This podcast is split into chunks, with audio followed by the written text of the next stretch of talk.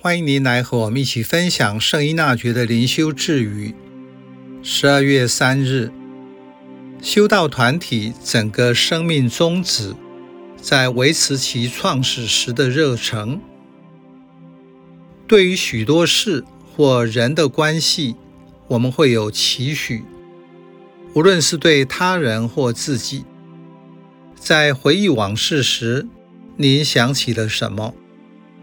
仍然在持续进行中，或是已经完成了。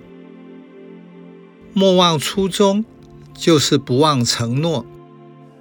然而在时光、环境的改变下，当时的期许是否能够持之以恒，并且落实，就在于自己的认同。莫忘初衷是一个生命的指标，看出自己是否活得真实。依纳爵和同伴们开始组成团体时，目标非常单纯，只是想帮助人的灵魂，也就是服务信仰。原先计划在完成学业后，一起去圣地善度一生。但是在这个计划不能成行后，他们在祈祷分辨后，选择去罗马，让耶稣在世的代表教宗派遣他们，无论到世界的何处去服务，开拓教会。因着对主的热忱，修会就建立了。圣依纳爵看到当时教会及修会的现象，明了修道团体的兴衰在于是否保持初衷，这也是个人及团体活出信仰动力的所在。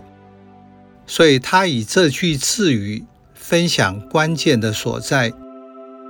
几乎整个修会团体的生命在于维系创会初始的热忱。他希望耶稣会士记住修会成立时的宗旨及天主所给的神恩。天主在梵二大公会议中给教会许多恩宠，记录在各种文件中。修会生活革新法令是其中之一，指出修会生活适应的革新在于秉持创会的目标及会主神恩对时代环境变迁的适应。如果教会存在的目的只是为了人数增加，维持正常运作，就会以世俗化的方式教导、规范，没有让教友发挥他们领受的神恩。如同初期教会活在圣神和我们共同决定的信仰生活，跟随天主的讯息，不断地做自我革新。单单靠人治、腐化或毁灭是必然的结果。